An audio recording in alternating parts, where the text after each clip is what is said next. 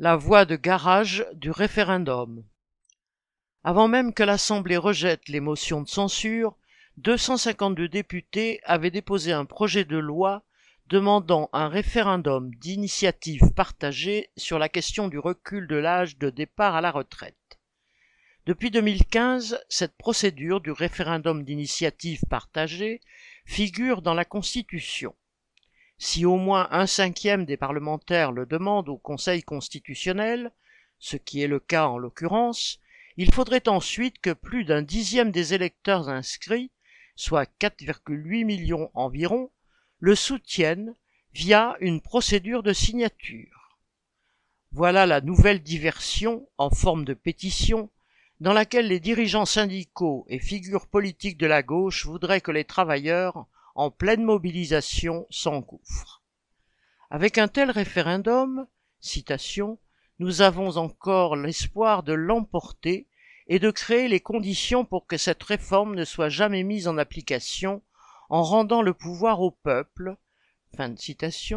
a déclaré pour le PCF Fabien Roussel, qui visiblement ne croit pas dans la capacité de la classe ouvrière à faire reculer Macron. Le député LFI François Ruffin trouve une qualité au référendum.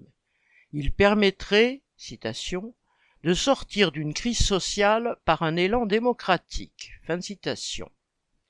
Quant à Patrick Caner, sénateur PS, après deux mois de confrontation entre le pouvoir et le monde du travail, il se paye le ridicule d'en appeler encore à Macron.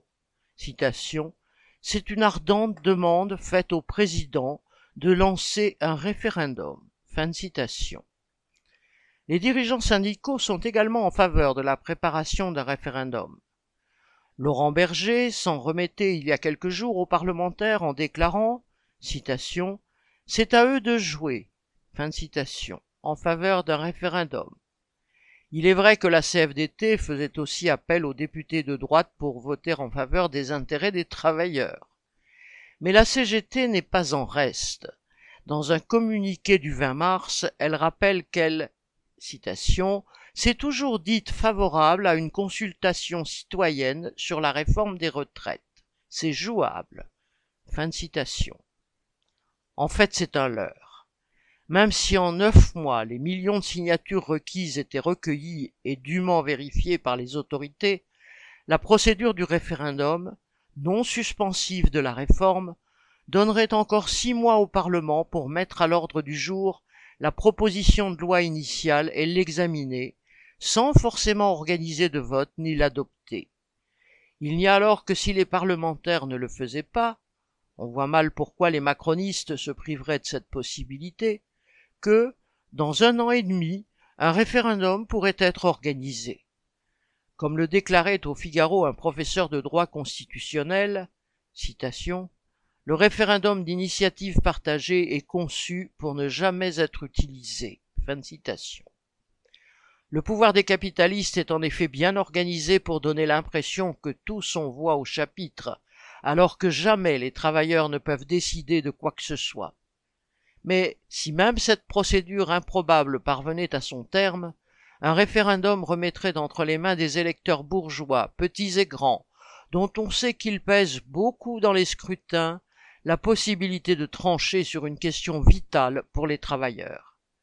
Après avoir essayé de faire croire au monde du travail que son sort se jouait dans les institutions parlementaires, où les cartes maîtresses sont dans la main du gouvernement, les partisans du référendum voudraient que les travailleurs quittent le terrain des grèves et manifestations pour s'orienter vers une campagne de signature. Au moment où nombre de travailleurs se rendent compte du rôle fondamentalement anti-ouvrier des institutions gouvernementales et parlementaires, c'est contribuer à semer de nouvelles illusions sur elles. Lucien Détroit